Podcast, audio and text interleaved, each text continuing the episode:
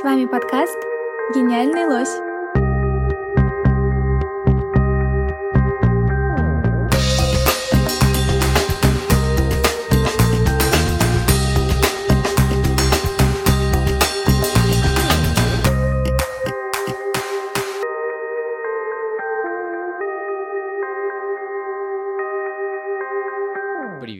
Вы слушаете подкаст «Гениальный лось», э, и я Паша. Я уже записывал один выпуск э, подкаста для нашего второго сезона, и этот выпуск про музей и про разные точки зрения на музей. И я его делал совместно с э, Ритой Левашовой и Настей Львовой.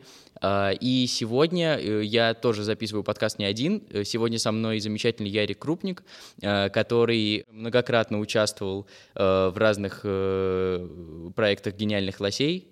Привет-привет, очень рад здесь быть. И еще, помимо Ярика, со мной сегодня Настя Гераськова, которая дебютирует э, в качестве подкастера «Гениальных лосей», и она, в общем-то, тоже участвовала в разных проектах э, Пушкинского Ю. Да, здравствуйте, спасибо, что позвали. Э, супер. Э, и сегодня, в общем-то, не очень, как бы, не очень обычный выпуск. Э, сегодня две причины, почему выпуск неординарный. Во-первых, э, мы первый раз что-то выпускаем в новом формате. Э, раньше мы записывали подкасты по тематическим сезонам, Э, в которых обсуждали что-то связанное с одним концептом. Например, прошлый сезон был про музейный квартал и все, что с ним связано. Сейчас с этого выпуска мы переходим на новый формат, э, и теперь будем стараться записывать выпуски каждый месяц, и выпуск будет посвящен как бы нашей теме, теме исследований города. Каждый выпуск будет по-своему новым. Э, и сегодня выпуск еще по одной причине не, непростой, необычный, он тематический. Скорее всего, вы слушаете слушаете этот выпуск в канун Хэллоуина. Хэллоуин — это, э, в общем-то, не самый ординарный праздник. Мы можем по-разному на него смотреть, по-разному судить, и, в общем-то, э, не все нам, особенно нам, людям в пространстве СНГ, не очень многое, что про него известно. И сегодня мы как раз и будем говорить о Хэллоуине и о страхе в городской среде. Э, и поэтому я и позвал э, Ярика, который вел в Пушкинский Ю клуб Хори Беледикту, который был посвящен исследованию страха в поп-культуре под разными, в общем-то, оптиками. Поэтому я и попрошу сейчас Ярика рассказать, а что вообще Хэллоуин такое и откуда он пришел, вообще как к нему относиться очень справедливо было замечено, что Хэллоуин максимально неординарный праздник. Мы можем сколько угодно открещиваться, говорить, что у нас его не празднуют, у нас его не отмечают, но сами за себя говорят всякие распродажи и скидки в магазинах с низкими ценами, где ты можешь зайти и в канун Хэллоуина найти там всякие светильники со скелетами или а, рукава с татуировками или все, что нужно а, для составления такого большого хэллоуинского костюма что это за праздник такой и как к нему вообще относиться. Давайте сразу абстрагируемся от нашего регионального, локального контекста и поговорим про праздник вообще, потому что если как бы обсуждать его особен... особенности его празднования в России, то там все на самом деле еще сложнее. Давайте посмотрим на то, как он вообще образовался.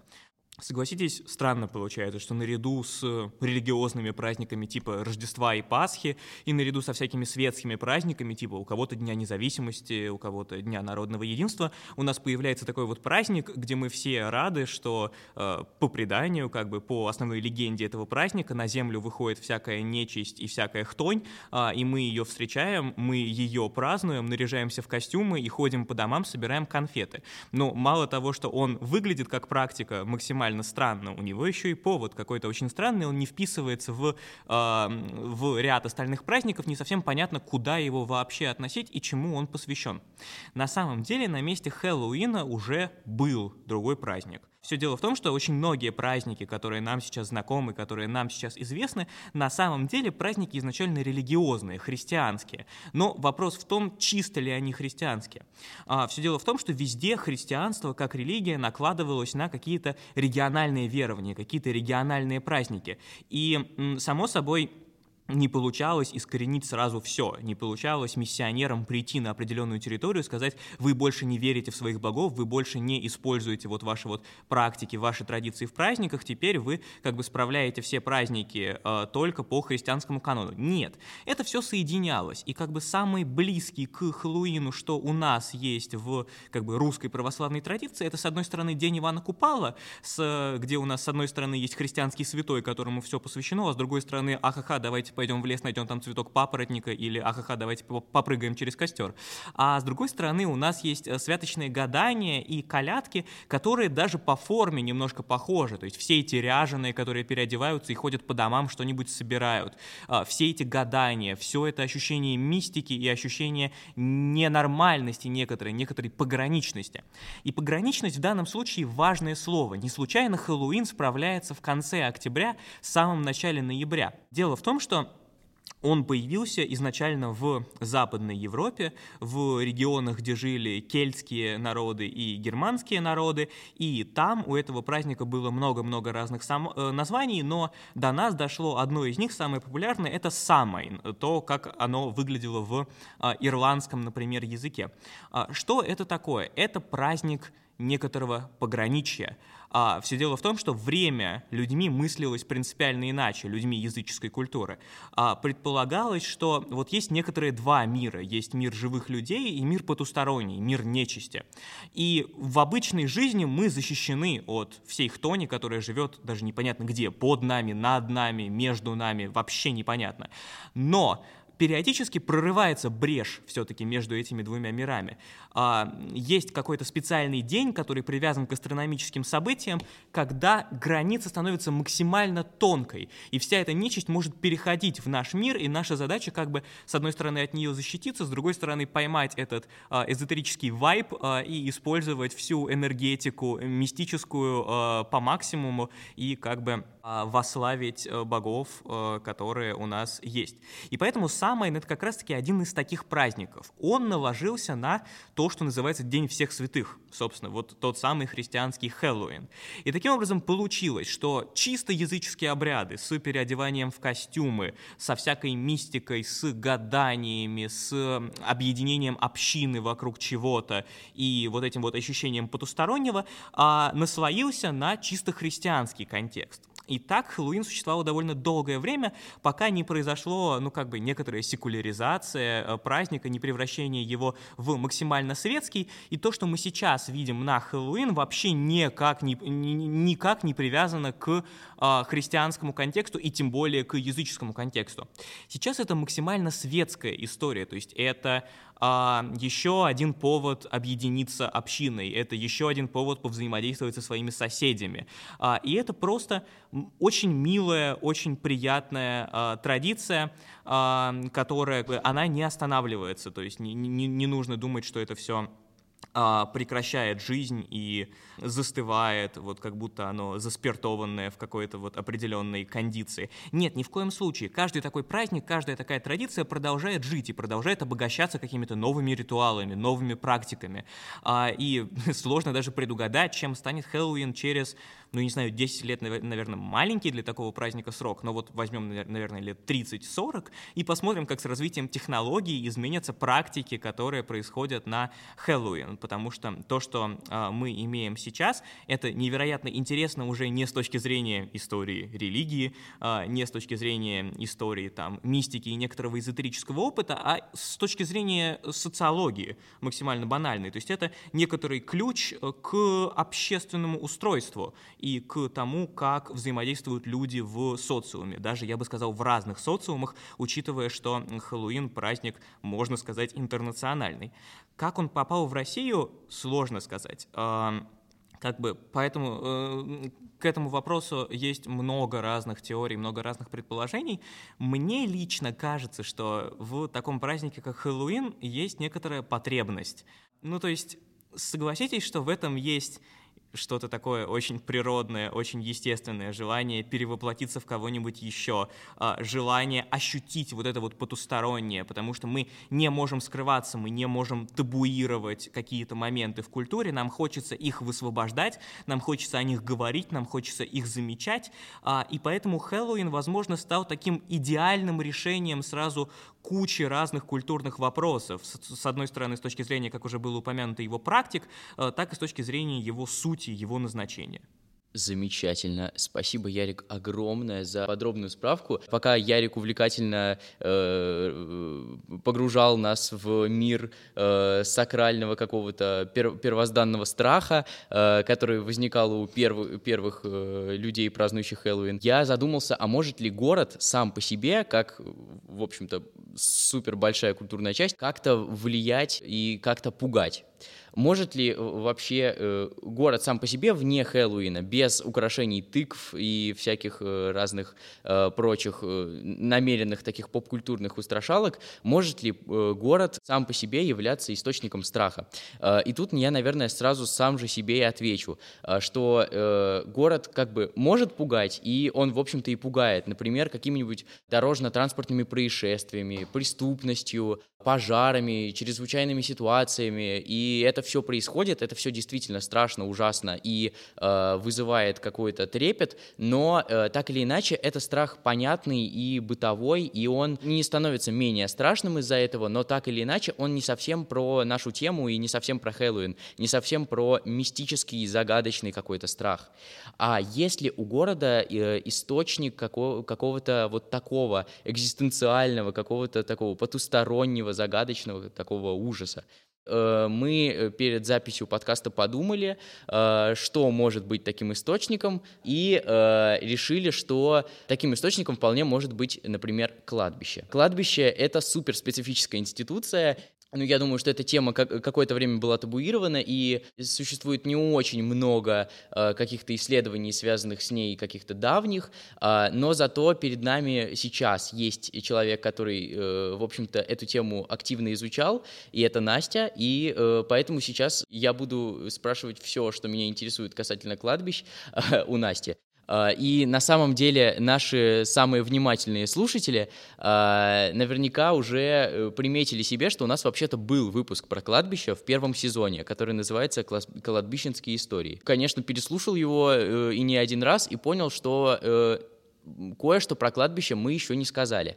А, и э, сейчас в контексте такого замечательного праздника можно еще поговорить про э, такие места, поговорить про эту тему и как-то скрестить их с э, нашей главной темой исследования с городом и как вообще это все соприкасается. Поэтому хотел бы спросить у Насти в первую очередь вообще, в каких случаях вообще кладбище располагается в городе, а, а в каких оно за городом? Городом, потому что я э, как бы с трудом это различаю и не понимаю, э, есть ли там какие-то прям существенные, какие-то, какая-то дифференциация между вот этими двумя видами кладбищ. Да, разумеется, разница есть, довольно большая. Сельские кладбища — это совершенно отдельный мир, э, про который мы, возможно, еще будем говорить вместе с Яриком. Я скажу именно про городские кладбища, поскольку а, кладбища на самом деле не всегда э, представлялись таким жутким местом, каким ты его немного описываешь. А, кладбище в Средневековье было местом общественной жизни. Это было точкой сбора э, всех людей, э, как минимум потому, что оно было тесно связано с церковью. А, почти каждый человек в Средневековье посещал церковь иногда каждый день, и если ты хотел узнать какие-то последние новости, ты приходил именно в церковь. В церкви особо не поговоришь о мирских делах, поэтому хорошо бы иметь рядом какую-нибудь огромную площадь. Площадь — это дорогостоящее сооружение, а вот кладбище прекрасно справлялось со всеми ее функциями. Поэтому, э, если бы вы жили в Средневековье, э, скорее всего, в центре города вы э, пришли бы именно на кладбище, чтобы поиграть в карты со своими друзьями, чтобы провести романтический вечер среди костей, черепов и э, торговцев рыбой. Никого это м, совершенно не смущало. Отношение к мертвому телу было э, иным. Э, люди воспринимали соседство с мертвыми как нечто совершенно нормальное. Более того, э, наверное, интересно будет многим узнать, что на кладбище люди могли жить. Кто-то добровольно, например, э, монахини практиковали такую аскетическую попытку уйти от всего мирского, но чаще всего люди искали на кладбище политического убежища. Они скрывались там от правосудия, потому что считалось, что церковь как бы сакрализирует все пространство вокруг себя, и светская власть не имеет там никаких полномочий. Поэтому многие люди просили у церкви на кладбище э, убежища, а потом просто отказывались предать нажитое место. И э, интересно, что э, периодически пытались городские власти запрещать людям играть на кладбище, танцевать, петь. Такие э, законы можно встретить в XIII веке, потом в XV веке. То есть, на самом деле, э, пытались запретить, но не получалось. Э, кладбище всегда ассоциируется у людей с местом обмена новостями и э, жизнью. вот, поэтому его трансформация в нечто жуткое — это более поздняя история, о которой мы сегодня еще поговорим. Э, да, на самом деле у меня с кладбищами, которые конкретно находятся в городе, э, тоже есть личная история, э, связанная с тем, что я не так давно, по-моему, полгода назад, мне повезло побывать в Испании.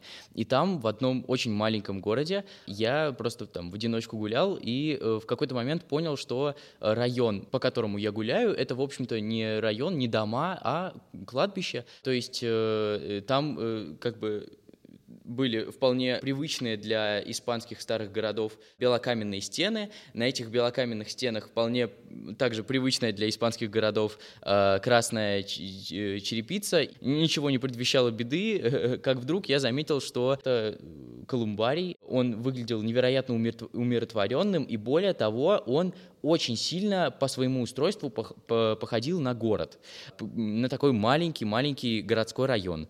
Э, там были вполне привычные мощенные улицы, я мог прям спускаться по этому колумбарию э, вниз и гулять по нему, и вместо домов и этажей этих домов были, э, в общем-то, захоронения.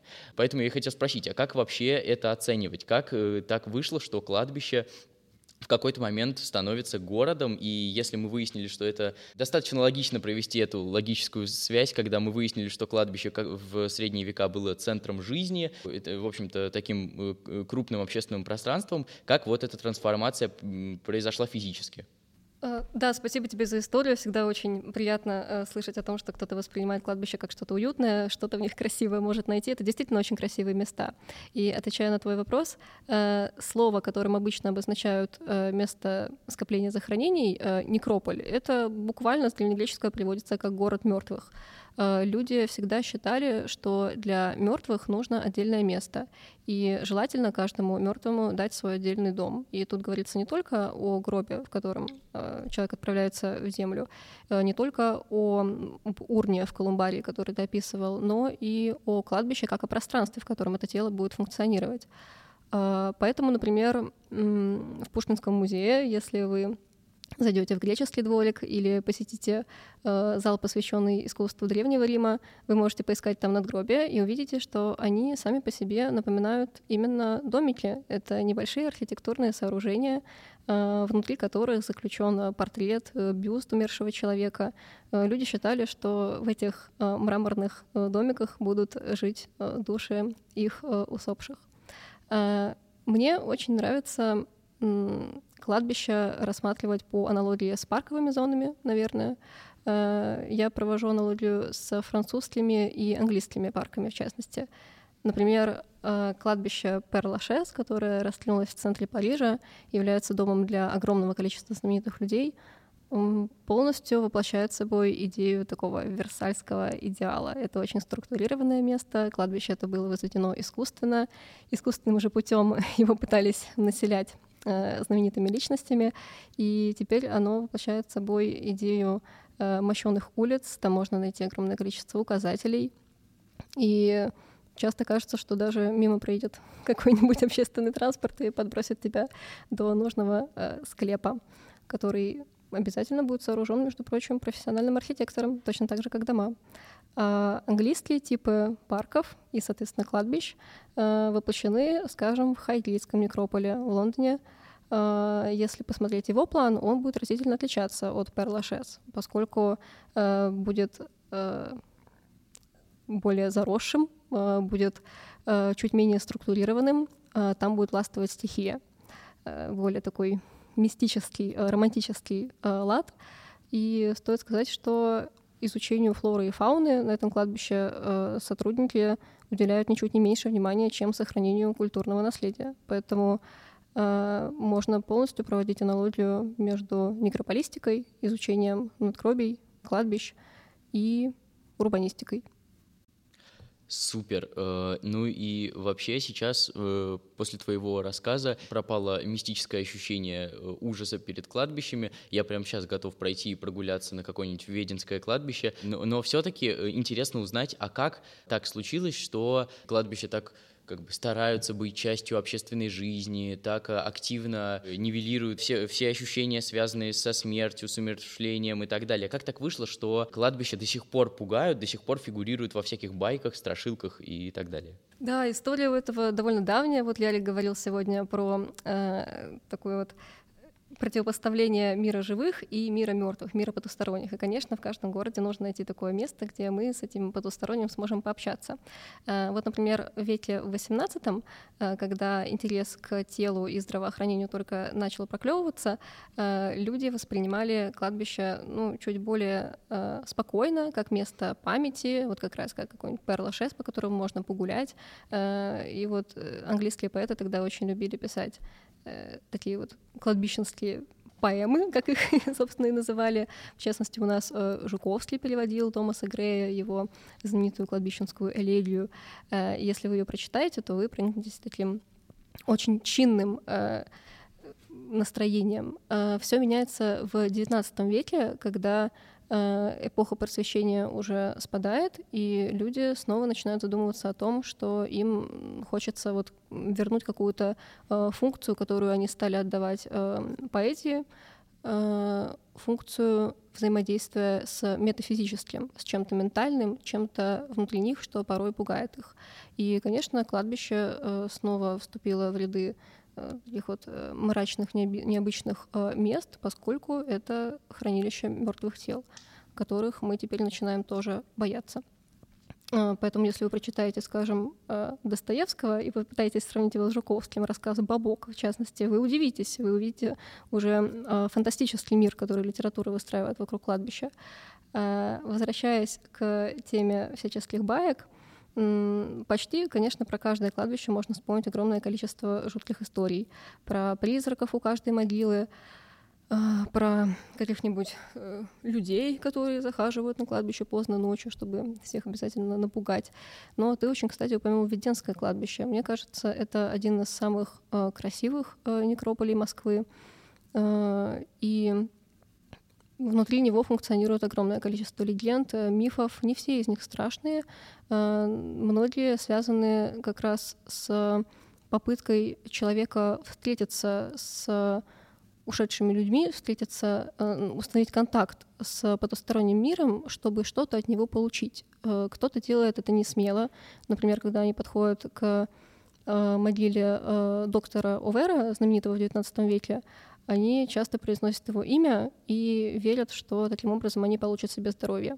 Кто-то поступает куда более радикальным способом. Они приходят к склепам, э, к часовням и начинают массово их раскрашивать. Я сама видела на этих склепах огромное количество разных текстов. Кто-то пишет э, просьбы о том, чтобы у них хорошо прошел отпуск, кто-то просит здоровья, кто-то просит удачи в любви, кто-то пишет тексты My Chemical Romance. в общем, самые разные происходят э, вандалистские, очень нехорошие, по моей субъективной оценке, э, ситуации. Да, можно добавлю чуть-чуть. Мне просто кажется, это супер круто. А вот, потому что это как еще один кейс, еще одна история к тому, что уже было сказано про ощущение границы, но только в данном случае не временной, а некоторой пространственной. А, потому что если, ну, когда человек пишет на стене склепа пожелание, это же, ну, история про народную магию некоторую и про прямое взаимодействие с пространством, и склеп в данном случае ощущается как посредник между миром одним и миром другим. И э, это очень прикольно, потому что это сразу же выстраивает некоторую очень непривычную, очень необычную картину мира, где в потустороннем мире действуют свои законы какие-то. Он не хаотичный, он действует по э, каким-то определенным законам, и у него можно даже что-то попросить, и он как-то может взаимодействовать с нашим миром, как э, через посредников некоторых. Слушайте, ребят, э, мне кажется, мы сегодня просто полностью погрузились в хэллоуинскую атмосферу. А, у нас на самом деле остается примерно один элемент э, для такого создания полной картинки, полного пазла. Что это за элемент? Э, на самом деле э, уже из уст Насти прозвучали некоторые упоминания мифов, баек и всякого разного фольклора. И вот я вам скажу, что для атмосферы такого городского страха, ужаса и так далее можно с удовольствием почитать разные разный городской фольклор. Городской фольклор вообще звучит как бы немножечко э, парадоксальное такое сочетание. Э, слово фольклор у нас ассоциируется совершенно не с городом, но э, на самом деле э, с э, повсеместной урбанизацией, с э, переездом людей э, из э, деревень в города э, и фольклор тоже э, постепенно несколько урбанизировался, там изменились образы, он как бы начал выстраивать свою собственную систему э, какого-то вот такого э, страшного текста. И, э, естественно, естественно, среди разных городских баек существуют и напрямую страшные какие-то истории, страшилки, прям которые можно рассказывать, например, на ночь детям, и чтобы они уж точно всю ночь не спали. Поэтому я думаю, что для того, чтобы полностью погрузиться в атмосферу, мы с ребятами прочитаем вам э, несколько таких страшных историй. На самом деле идею с чтением страшилок на подкасте я э, придумал, к сожалению, не сам. Э, я посмотрел ее э, на, э, у, на подкасте у Афиши Дейли, и э, у них есть еще замечательная статья, э, интервью с фольклористом, который рассказывает про э, то, как э, вообще создавались как, э, какие-то страшные истории, как они распространяются, кто их собирает. Э, поэтому мы, вдохновившись всем этим замечательным материалом, решили для вас специально э, записать три э, страшные истории. Две из них мы нашли просто свободно в интернете в открытом доступе. Они явно придуманы, придуманы кем-то, а не нами. А одна другая, я думаю, вы с легкостью догадаетесь, какая, она придумана точно нами по канонам каких-то э, таких стандартных страшилок. Спасибо вам большое за то, что вы послушали наш подкаст. Приятного страха. Черная рука. Жила-была одна девочка. И вот однажды ее мама ушла на работу, и девочка осталась дома одна. Включила она телевизор. Там показывают новости, и вдруг вместо новостей страшным голосом говорят «Девочка, черная рука уже в твоей стране. Девочка на это не обратила внимания и продолжила дальше смотреть. Страшный голос опять говорит «Девочка, черная рука уже в твоем городе». Девочке надоело смотреть телевизор и включила она радио. Слушает она песню, как вдруг песня обрывается и страшный голос говорит «Девочка, черная рука уже на твоей улице». Девочка все равно не обращает внимания, слушает радио, и тут голос говорит снова «Девочка, черная рука уже в твоем доме». Тут девочка напугалась и побежала в ванную, закрылась там. Чей-то голос говорит «Девочка, черная рука уже в твоей квартире». Девочке стало любопытно. Она решила посмотреть, что там такое. Открыла дверь, а там черная рука. Когда мама пришла домой, девочки дома не оказалось. Конечная станция. Две девочки ехали до конечной станции московского метро. Заболтались и не успели выйти. Двери закрылись, поезд долго ехал, приехал на платформу, где что-то делали люди в длинных белых халатах с масками на лицах. Одну девочку они схватили и увели, а вторая сумела спрятаться за пыльными ящиками. Уже ночью девочку нашла уборщица — и вывел ее через служебный ход. Девочка в результате вернулась домой, а ее подруга так и пропала. Безутешные родители обращались в милицию, но дело замяли. Спустя 10 лет спасшаяся подруга ехала в метро. Сошла на конечной станции и в темном тоннеле увидела знакомое лицо. Лицо той самой девочки. Мальчик. Однажды один мальчик пошел в музей последний час его работы. Ему так там понравилось, что когда прозвенел предупреждающий звонок, мальчик не стал уходить из залов музея. Он спрятался от охранников и продолжал гулять, уже после закрытия.